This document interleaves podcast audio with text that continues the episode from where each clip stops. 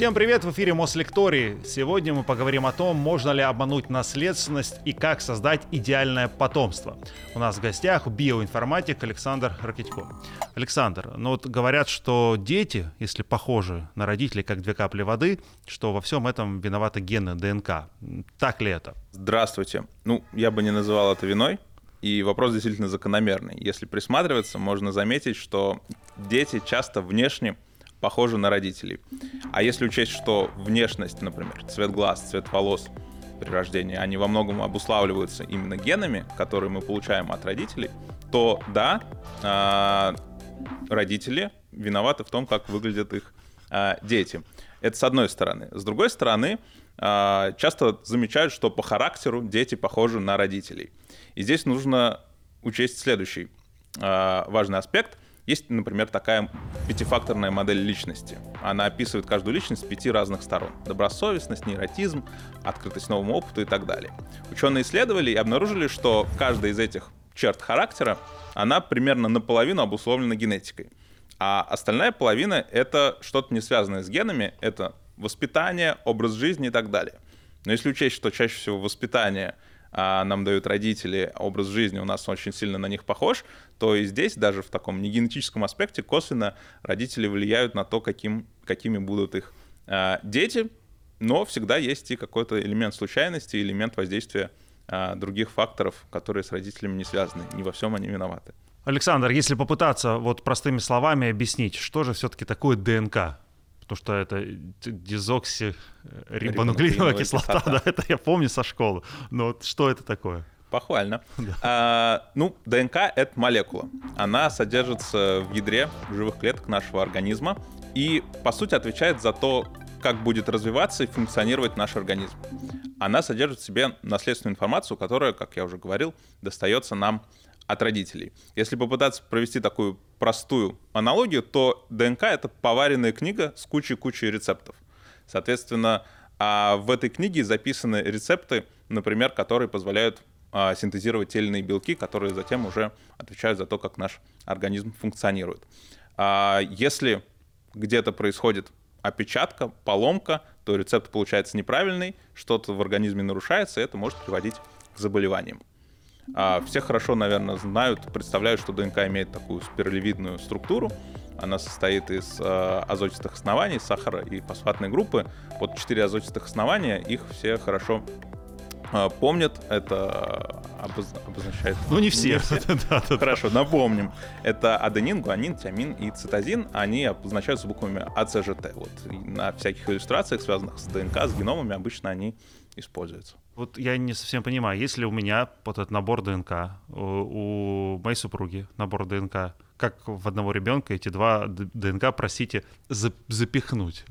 А дело в том, что вы своему ребенку передаете не целиком ваш геном, а только половину. Лучше, Авто... надеюсь. Ну, у вас э, любимому ребенку лучше, а, а тому, что досталось. На самом деле, каждый раз это случайная половина, Поэтому родные братья, они отличаются генетически. То есть они сходят, похожи генетически лишь на 50% в среднем, а в остальном они отличаются. Поэтому у них может быть немного разный э, в плане происхождения геном, у них может быть э, разные предрасположенности к заболеваниям и так далее.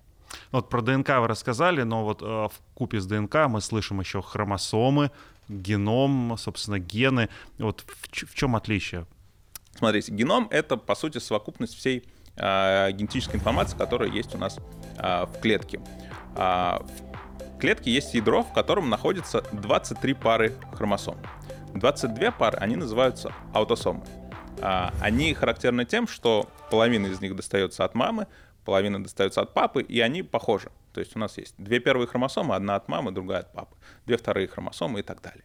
23 пара — это половые хромосомы. Они как раз-таки... Они от кого? Они тоже от родителей, еще, еще от кого мы им взяться. А, они отличаются. У женщин есть две X-хромосомы. X-хромосома от мамы и X-хромосома от папы. А у мужчин вместо одной из X-хромосом есть Y-хромосома, которая мужская и отвечает за мужской пол. Она всегда достается от папы. Соответственно, а папа всем своим сыновьям передает а, Y-хромосому. Это еще не все. Помимо хромосом, которые есть внутри в ядре, в ядре клетки, есть а, так называемая митохондриальная ДНК. Она всегда достается от матери детям а, и содержится вне ядра. А, вот так устроен геном. Получается, на генном уровне э, мужчины более вариативны, чем женщины. У нас есть X и Y, да простите нас, дам, сейчас. Если вы хотите мериться длиной, то X хромосома все-таки подлиннее, чем Y. Так что...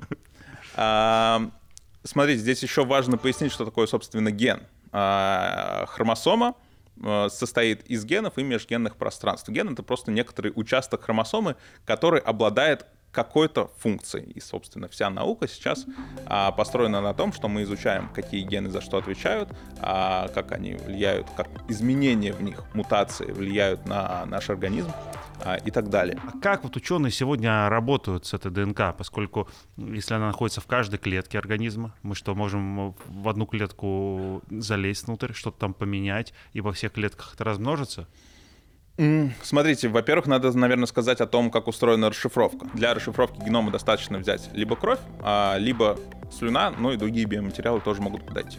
В слюне э, есть э, умершие клетки со стороны, э, с поверхности щек внутренних, а, соответственно, в них тоже содержится ДНК.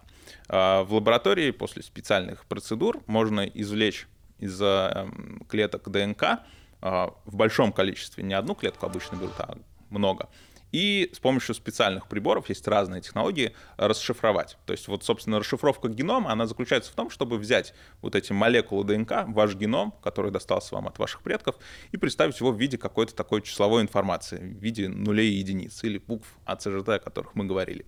А дальше уже биоинформатики их анализируют, сравнивают между собой, сравнивают с какими-то известными э, базами, статьями и пытаются вам что-то рассказать про ваш геном. Ну и, естественно, у человечества, как только они э, получили доступ к э, геному человека, возникло желание его как-то поменять, что-то отредактировать. На самом деле цель благая, и одна из э, задач, которая решается с помощью геномного редактирования, это задача исключения некоторых наследственных заболеваний. Потому что, как я говорил, в генах случаются поломки, то есть поваренной книге какие-то опечатки, которые зачастую либо вообще несовместимы с жизнью, а, либо делают ребенка, например, инвалидом с самого раннего детства. Вот такой пример. В России очень распространено заболевание нейросенсорная тугоухость. К нему приводит мутация в гене GJB2. Есть технология CRISPR-Cas, которая использует специальные молекулярные ножницы, которые позволяют отредактировать нужный фрагмент ДНК, нужную мутацию, убрать, заменить на и фрагмент соответствующий, но без этой мутации, и затем вернуть э, это такое, можно сказать, усовершенствованное ЭКО. Так они делают это в какой-то конкретной клеточке или в каждой клетке организма, вот этого маленького, или, или в эмбрионе? Это, там, речь идет, про, по, по сути, про одну клетку. А. А почему вот вы сказали такое интересно про слюну либо про кровь, а мы смотрим все телесериалы, вот, которые показывают, там обязательно эксперты находят волос, вот и его исследуют на ДНК. А, это объясняется тем, что есть разные технологии. И когда эксперты исследуют волос, они обычно хотят просто сравнить э, два биоматериала между собой, а, совпадают они или нет. Эксперты собирают э, биоматериал в виде волос, ногтей, потому что им нужно зачастую не так много ДНК, чтобы проверить какую-то конкретную гипотезу, нужную в криминалистике. Если мы говорим про оценку предрасположенности к наследственным заболеваниям, то нам нужно анализировать сотни тысяч и миллионы мутаций в геноме. Для этого требуются специальные технологии, которые Э, нуждаются в большем количестве биоматериала, поэтому проще брать э, кровь и слюну, там материала будет в избытке. А вот э, мы знаем, что организм, вот так вот весь наш организм в целом, он способен себя как-то вылечивать. То есть у нас простуда, да, мы в итоге выздоравливаем. А вот э, почему этот органи- механизм не работает в ДНК? Почему этот механизм в ДНК не работает? То есть какая-то часть поломана, вот, что-то с ней произошло, сама себя почему она не подлечивает? Работает. В э, нашем организме есть много разных систем починки, как вы выразились, а репарации можно привести такой пример. А, есть такой ген BRCA1 и ген BRCA2. Они отвечают как раз-таки за репарацию, починку ДНК и регуляцию клеточного цикла. А, эти гены могут быть на слуху из-за истории с Анджелиной Джоли. У нее э, в семье, у женщин по женской линии был рак молочной железы. а, она сделала ДНК-тест и узнала, что у нее есть мутация в одном из этих генов.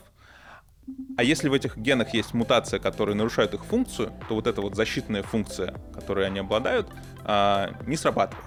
То есть начинается по сути, нарушение клеточного цикла, а, разрастается опухоль, и нету механизма, который бы ее починил. Он сломан. И в этом случае женщина находится в группе риска рака молочной железы. Ну, для сравнения, у женщин в течение жизни риск развития рака молочной железы ну, где-то 12%. У женщин, у которых есть мутация в этом гене, риск 80%. То есть 4 из 5 женщин с этой мутацией в течение жизни встретятся с раком молочной железы. Это очень высокий риск.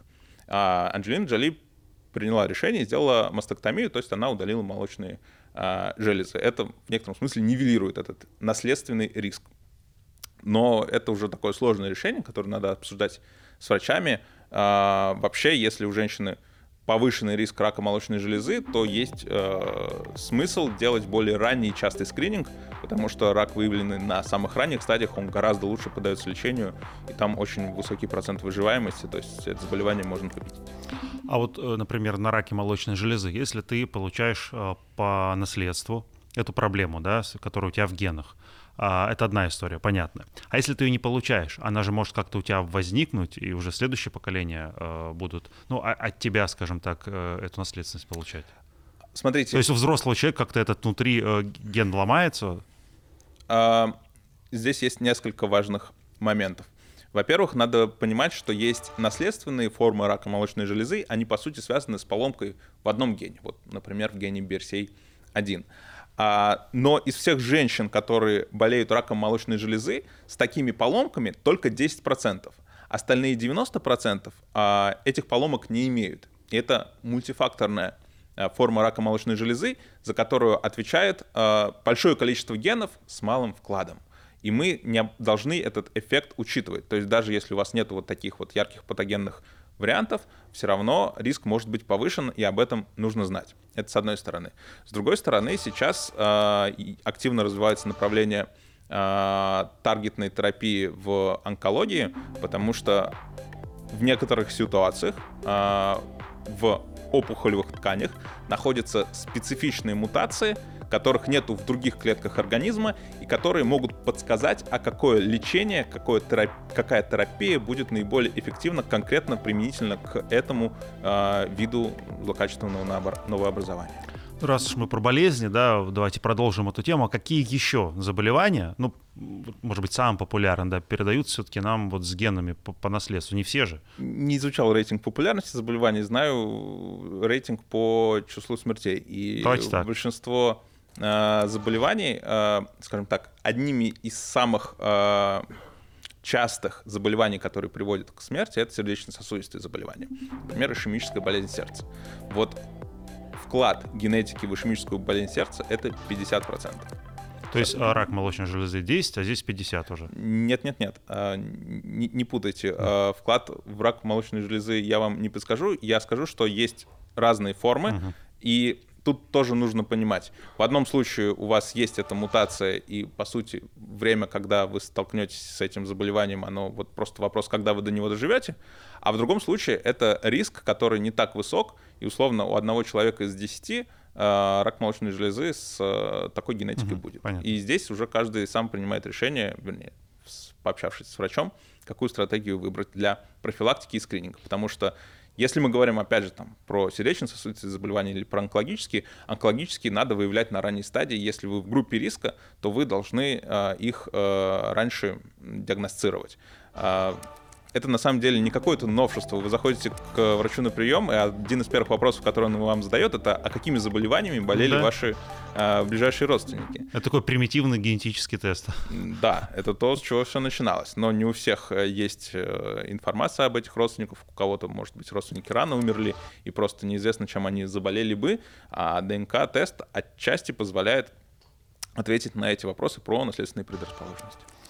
А вот насколько все-таки а, дети генетически похожи на родителей? Говорили вы 50%, я правильно услышал?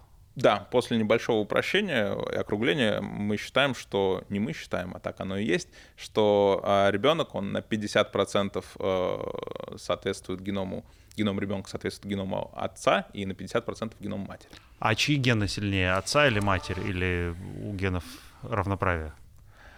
А, есть некоторые исключения, но это скорее стоит называть исключениями. Есть такой эффект импринтинга, когда а, в паре генов, а мы же говорили, что первая хромосома, она есть от папы и от мамы. Соответственно, есть два гена на первую хромосому, которые похожи друг на друга, но один с мутациями от с мутациями от папы, другой от мамы.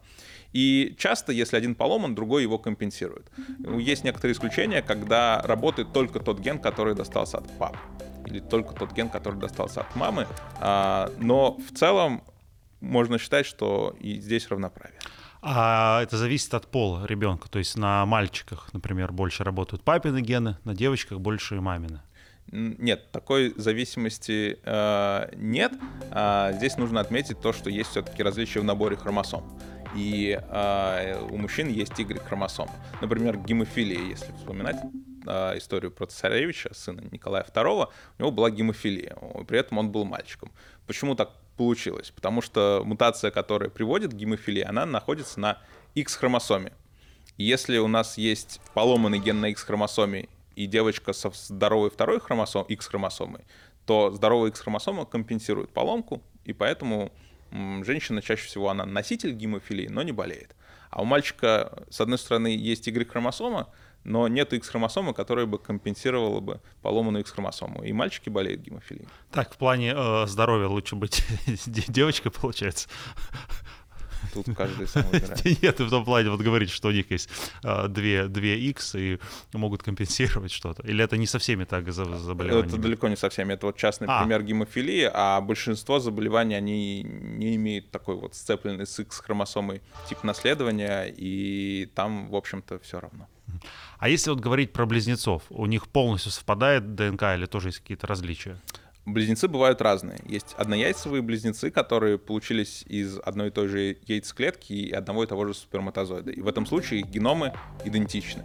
Ну, с точностью до некоторых ошибок, которые всегда возникают при копировании. А если говорить про разнояйцевых близнецов, то их геномы будут совпадать на 50% в среднем, и они с генетической точки зрения будут также похожи, как, например, двое братьев, но родившихся в разной беременности. А, то есть просто об, обычные братья. Да, они будут не так похожи внешне. Тогда, получается, генетически э, вероятность заболеваний у близнецов, она одинакова. Ну, генетически. А, генетическая предрасположенность у однояйцевых близнецов, да, она, скорее всего, будет примерно одной и той же. Это правда. Можно сэкономить на ДНК-тесте. сделать одному брату. Ну да. А, а были, были такие случаи? Были случаи, когда люди не экономили на ДНК-тестах. Хорошо. Но не а... все знают, это не так очевидно на самом деле, потому что близнецы зачастую очень похожи внешне, даже если они а, разнояйцевые. А что еще передается, вот кроме болезни, нам про болезни говорим сейчас, э, с генами а, от родителей? Вот э, какие-то э, предрасположенность к чему-либо, да? А вот гениальность, она, говорят, на детях отдыхает, вот через следующее поколение проявляется. Но что кроме болезни действительно передается? И что уже расшифровано? На самом Тя- деле... Тяга к чему-то, да? На самом деле почти все так или иначе связано с генетикой. Просто есть признаки, которые генетикой практически полностью а, обуславливаются, например, тот же самый цвет глаз, цвет волос. А есть признаки, в которые вклад генетики не такой большой. А IQ, есть много споров насчет того, насколько это объективный показатель интеллекта, он на самом деле процентов на 60 а объясняется генетикой, а остальное это тренировки и так далее.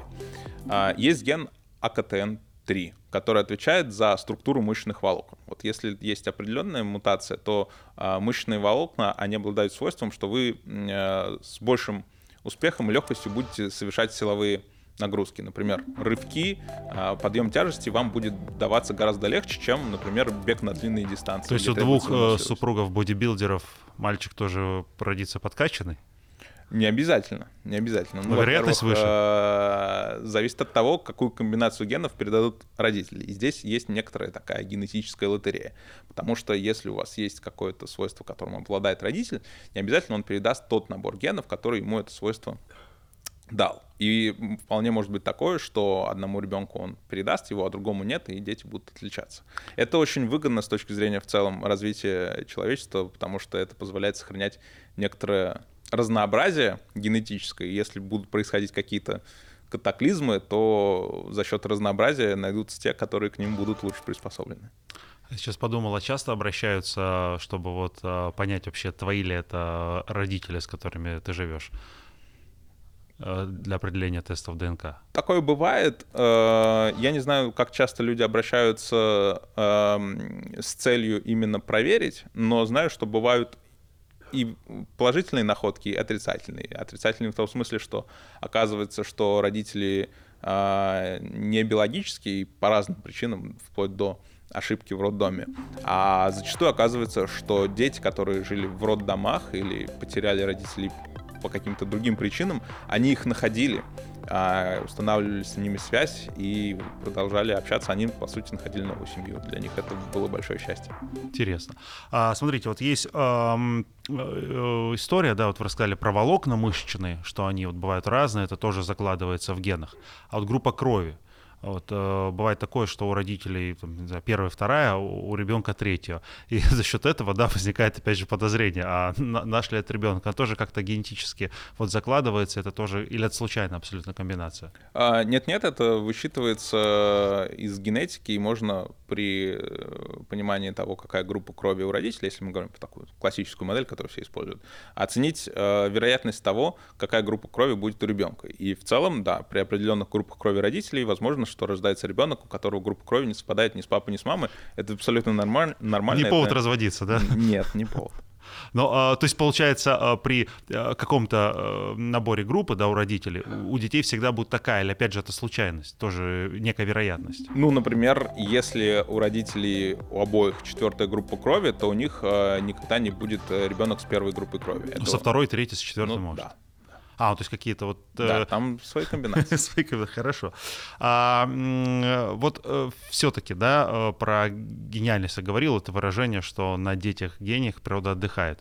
Все передается а, в информации генетической по наследству одному поколению, или бывает что-то, что передается через поколение, или через два поколения, или через три только проявляется? Ну, вот такого механизма, что что-то передается через несколько поколений, его нет. Ну, а, что-то нечет проскакивает. Здесь скорее просто некий миф, а, связанный со следующей ситуацией. А, допустим, у вас а, кто-то из родителей был болен каким-то заболеванием, например, синдром Жильбера, повышенный уровень билирубина, такой желтоватый цвет, цвет кожи, много у кого встречается. Я похож, да? Свет странно падает.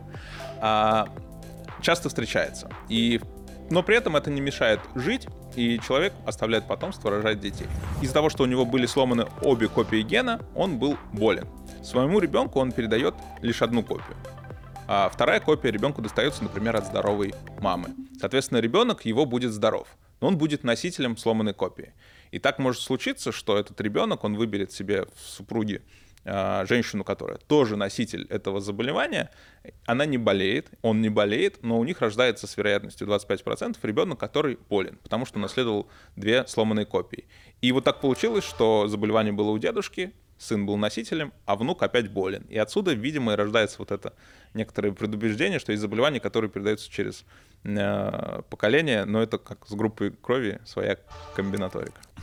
Но все-таки хочется вот к таланту вернуться. Какие-то гены, отвечающие за него, есть? Как-то его можно передать? Э, гена талантливого телеведущего нет. Ну, это понятно. По, по мне это видно. Да. А, нету гена футболиста, нету гена волейболиста. Ну, не знаю, музыкант, вот, художник, какие-то Есть вот... исследования, которые показывают, что, например, э, способность попадать в ноты или способность, связанная с таким абсолютным слухом, она... Попадать в ворота нет, в ноты есть.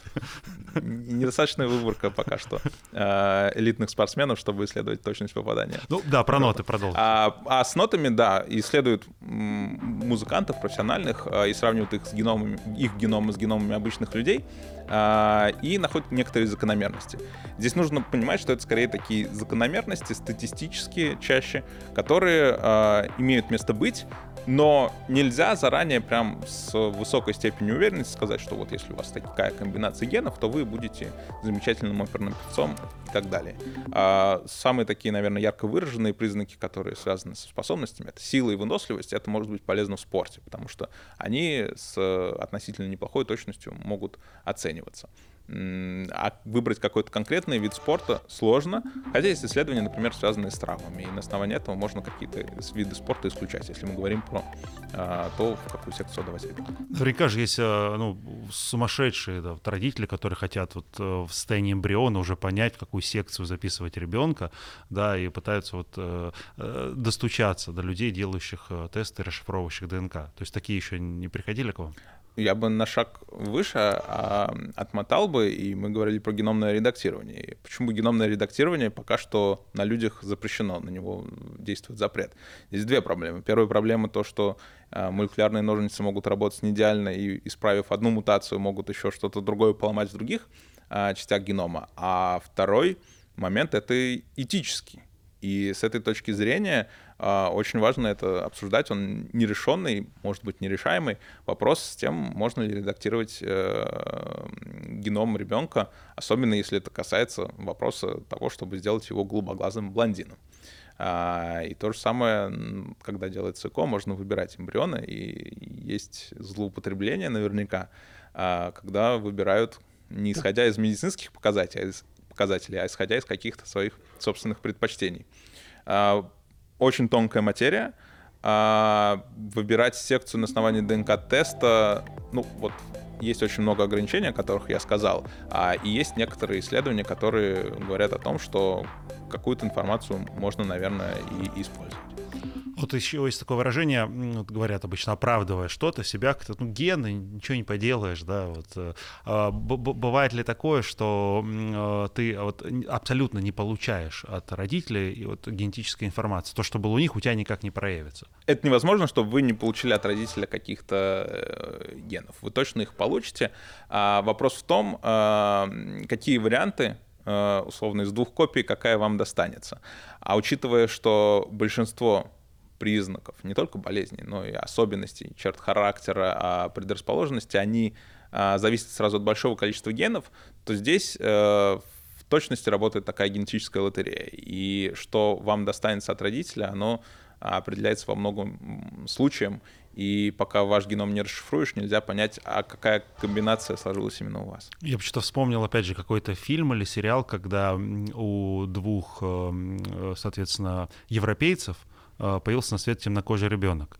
Вот. А такое чисто генетически может быть проявиться через несколько поколений, или это а, ну, наверное, теоретически можно смоделировать себе ситуацию, при которой произойдет э, что-то такое э, странное и крайне редкое во время формирования эм эм эмбриона, например, а, и у него будут мутации, которые... Поменяют... У тебя 10 лет назад, о, 10 поколений до этого, ну, был темнокожий какой-то человек. Потом, соответственно, вы как-то выбелились, условно говоря, и потом раз это снова всплыл этот ген такой редкий-редкий, далекий. Скорее бы это было связано с тем, что в геноме, не знаю, вы загорали очень близко к Солнцу, а, на какой-то космической станции, и у вас э, геном отредактировался таким образом, что мутировал так, что накопилось большое количество мутаций, которые привели в том числе к тому, что ребенок родился вот таким вот мутантом с точки зрения вас. Хорошо. А вот еще говорят, что есть такое мнение, что все мы, в принципе, родственники. Ну, если верить божественному происхождению человека, Адам и Ева все распространились. Ну и в целом, да, когда-то вот мы все тоже э, из какой-то маленькой локации да, распространились люди э, по Земле. Насколько вот высока вероятность сейчас, проведя тест генетический, вот найти вот родственников, ну, в этом условном помещении в нашей студии? И насколько дальние мы можем быть родственники? Ну, это будет, наверное, корректным сказать, что когда-то у нас у всех жил общий предок. Причем ну, да. не только у всех э, людей, но и, например, у человека и э, шимпанзе. Это не значит, что люди произошли от обезьян, это значит, что когда-то у нас был общий предок, который был не, и не человеком, и не обезьяной, а кем-то а, другим и древним. А ДНК-тест позволяет искать родственников, причем не только скажем так, проверять отцовство, а находить родственников дальних, ну, такой, наверное, предел сейчас разрешающей способности, это где-то пятиюродные братья. То есть мы пять поколений считаем вверх, папа, бабушка, прабабушка, прапрабабушка. Пять поколений. Мы не заикаемся, это просто пра пра пра пра пра прабабушка, да. Много, пять раз считаем вверх, потом пять раз а, считаем поколение вниз и получаем пятиюродного брата. Есть брат, двоюродный брат, есть пятиюродный брат. А, когда вы сдадите ДНК-тест, вы, скорее всего, получите порядка тысячи родственников, большая часть из которых будет дальними. Если вам повезет, то вы найдете, например, двоюродного или троюродного брата, о котором вы не знали. Но для этого нужно, чтобы и он тоже в свое время сдал тест, потому что все это основано на сравнении ваших геномов. То есть, а, по сути, у вас где-то в базе, да, у генетиков, а, может быть человек, который сдавал тоже тест, и вы говорите, что это, оказывается, мой там брат, троюродный, четверюродный. Да, принцип очень простой, и мы уже говорили, что от а, родителя ребенку достается 50% его генома. А от бабушки, например, по папе, достается в среднем 25%. От прабабушки в два раза меньше, это 12,5%. Если мы возьмем два генома двух случайных людей и сравним их между собой, посчитаем, на сколько процентов они схожи, мы сможем предположить, когда примерно у них жил общий предок. А почему, кстати, с точки зрения генетики э, плохи браки между родственниками близкими? Именно с точки зрения генетики, да, сейчас не общества, не законов, а что такого? Ну, похожие у людей геномы, может быть, даже где-то наполовину одинаковые. В чем проблема? Давайте вот вспомним случай, пример с болезнью Жильбера, синдромом Жильбера. А, если у вас а, есть какая-то... Мутация, а что это за синдром? Напомните нам, пожалуйста. А, синдром Жильбера связан с э, высоким уровнем билирубина, а, и, ну, проявляется такой желтоватым оттенком кожи. А, Он... это то, что у меня желтый цвет лица, да, я, я понял. Освещение странное.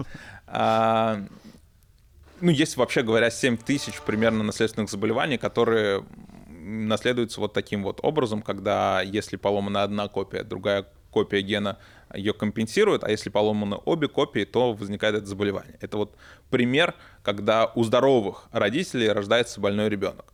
Представим, что у вас есть э, человек, который носитель какого-то заболевания, но он получил мутацию, которая это заболевание обуславливает, от своих родителей. Значит, кто-то из них тоже был носителем. Значит, и их родители были Э, носителями. Если он э, заключает, рожает ребенка, э, например, со своей двоюродной сестрой, то шанс, что эта мутация была у их общих предков, достаточно высок.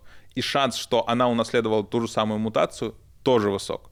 Поэтому шанс, что у них родится ребенок с наследственным заболеванием, очень большой. Есть э, процедура ЭКО, когда искусственно оплодотворяется несколько эмбрионов, то есть разыгрывается несколько сценариев, затем исследуется, какой из эмбрионов получился здоровым, без заболевания, и он возвращается в организм матери и рождается здоровый ребенок. То есть даже если вы носитель одного и того же заболевания, серьезного. Процентов 20, наверное, из этих заболеваний, они не позволяют детям дожить до 5 лет. То есть это такая тяжелая э, трагедия в семье, если рождается ребенок с наследственным заболеванием.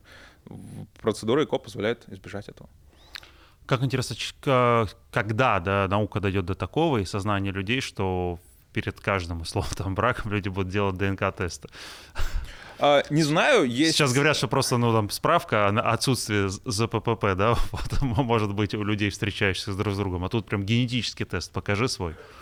С одной стороны, не так давно геном в принципе расшифровали, прошло чуть больше 20 лет, а и за эти 20 лет был совершен огромный скачок, и можно предполагать, что все будет развиваться еще быстрее и в относительно таком обозримом будущем, особенно когда снизится стоимость расшифровки генома, просто будут делать генетический паспорт а, при рождении человеку, и дальше он уже будет жить со своим генетическим паспортом. С другой стороны, есть э, сообщества, популяции, например, одни из некоторые сообщества э, евреев, они просто вот приняли решение, что мы будем всем делать тесты, и если мы видим, что э, партнеры условно не подходят друг другу, мы будем э, запрещать им брак. Таким образом, они победили несколько наследственных заболеваний, например, болезнь ТСАКСа, они фактически, она была очень распространена больше, чем в любой другой популяции среди них, они это То есть ДНК-тест запрещает брак, да? Не, не отец, а вот а ДНК-тест. Желтушный заголовок. Да, жестко. А, пока такого нет. А, и вряд ли такое появится, потому что это вопрос все-таки не ко мне, не к вам, а к этическим комитетом. Я бы сформулировал, что ДНК-тест важно учитывать и при планировании беременности, и во время жизни, и во время лечения различных заболеваний. А, он, безусловно, не объясняет все, что происходит, но во многих случаях дает очень важные подсказки, что делать. А как долго ДНК живет вот в моих эм, клеточках после того, как организм умирает? ДНК сохраняется достаточно долго. А, недавно участвовали в проекте по анализу мумий из Хакасии, которым а, больше двух тысяч лет. Они хранятся сейчас в Эрмитаже. И удалось извлечь из останков, из костей, из зубов, извлекается ДНК. Она, конечно, а, разрушенная и часто загрязнена ДНК других организмов, в том числе людей, но анализировать геном можно. А чисто теоретически понятно, что таких экспериментов над людьми не делают. Но вот из одной вот этой клеточки, там, условно, умершего Тутанхамона, да, или, не знаю, там, Наполеон, да кого угодно. То есть можно воссоздать целый организм или нет? Ну, технически, например, если вы э, спрашиваете за себя, то вас можно клонировать. Здесь каких-то таких... Не, ну я э, живой пока еще, слава богу. Имеется в виду от э, умершие предки. Чего слово пока. Да.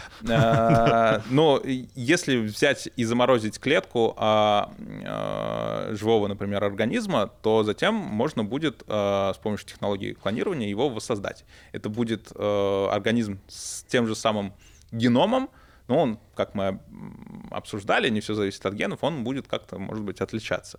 А с древними организмами сложнее, потому что там а, не всегда есть вот эта вот клетка, которая не разрушилась, которую можно потом кому-то а, дать на взращивание. Ну, с людьми понятно, такие эксперименты, я надеюсь, не проводятся, а вот, например... Это запрещено. Да, восстановить, условно, там, динозавры или какие-то вымершие виды животных такого не делают? Такое пока что технически невозможно, и нет особых надежд на то, что это в ближайшее время получится, как раз таки из-за причин, которых я обозначил. И еще про клонирование, наверное, последний вопрос. Вот лет уже, наверное, 20 назад, но это очень давно было, всю эту правичку Долли говорили. Вот, э, эти эксперименты тоже все завершились, теперь они невозможны? Нет, почему? Как раз-таки в сельском хозяйстве клонирование э, стоит активно, на мой взгляд, применять. Если у вас есть э, хороший бык-производитель, то вам его генетический материал ценен, и вам здорово бы иметь его не одного, а в большом количестве копий. И здесь каких-либо проблем с этикой а, особо не возникает, потому что бык хоть и производитель, но он все же не воспринимается нами как а, личность и здесь нет особых препятствий. Но это, это делают или это только теоретически? Да, да, да? это делают. Хорошо, давайте э, к другой теме перейдем. Вот э, люди приходят э, э к специалистам сделать ДНК-тест, чтобы там, найти своих каких-то родственников, и про это хочется поговорить.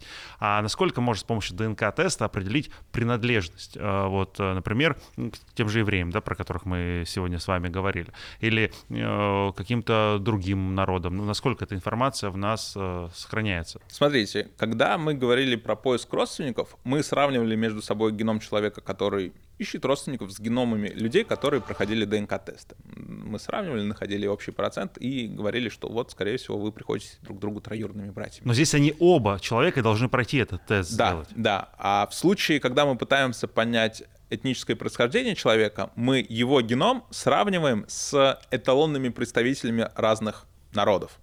А, для этого необходимо ездить в экспедиции, добывать эти геномы. А, кто считается эталонным? Эталонным считается человек, у которого все бабушки, дедушки были из этого этноса и желательно жили в той же самой локации. Ну, например, вот, чтобы найти а, эталонных э, волокжан, надо приехать э, в какую-нибудь деревню Вологодской и найти, собрать слюни деда. А куда, куда не заезжали э, вот, а, а, работающие вот, люди из других регионов, скажем так? Да. Гастролер слово подбирал. Соответственно, так мы добираемся до русских геномов, собираются татарские геномы, африканские, еврейские и так далее. А, оказывается, что из-за того, что раньше межэтнические браки были не так распространены, а, генофонд внутри разных народов, он своеобразен, он отличается.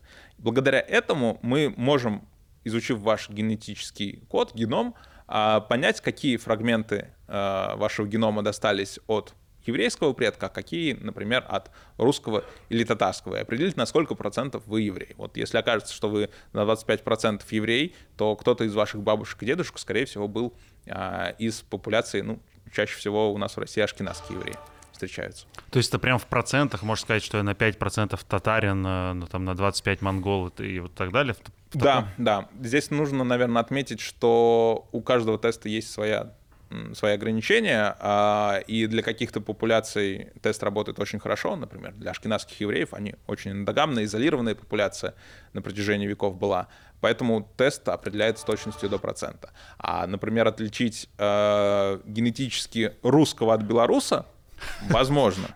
Возможно, особенно если это, допустим, житель Центральной Беларуси и э, русский с Вологды. А в случаях, когда мы говорим про метисов, когда человек, допустим, на 25% белорус, на 75% русский, там уже возможны различные погрешности, и точность э, снижается, но это вопрос точности алгоритмов, они постоянно развиваются, и на самом деле э, это больше вопрос выборки. Чем больше людей проходит ДНК-тесты, тем э, больше обучающая выборка, тем точнее они работают. Но даже для русских можно проваливаться на масштаб каких-то регионов и пытаться отличать между собой русских из той же самой Вологды от русских э, из Ростовской области. Они будут тоже генетически э, различаться. Есть такое мнение, что от кровосмешения до разных рас появляются какие-то более, не знаю, здоровые, крепкие да, дети. Мы говорили о том, что у родственников близких вероятность заболеваний выше. Это правда или нет, что касается вот метисов и абсолютно разных то, точно не близких родственников. Палка о двух концах. С одной стороны, конечно, чтобы обеспечить такое генетическое разнообразие, можно было бы рекомендовать белым европейцам э, э, образовывать пары с э, афроамериканцами темнокожими и получить, да, что-то такое очень а, необычное. С другой стороны, есть и обратные аргументы в пользу того, что с некоторых точек зрения, связанных со здоровьем, этого делать лучше не стоит. Лучше все-таки а, образовывать э, браки и детей в рамках хотя бы одной расы. А, здесь однозначного ответа нет. Хорошо. А, а вот смотрите, вы говорили, говорили про тесты, да, и что может доказать свое родство. Например, принадлежность а, какому-то народу, да. Вот. А эти тесты сегодня, вот, с точки зрения там, какого-то законодательства, если вы знаете, они могут э, являться причиной, не знаю, там, получения паспорта, если кому-то вдруг вот пригрелось там, до другого государства, они как-то вот законодательно принимаются? А... Все, я вот хочу быть белорусом. Вот.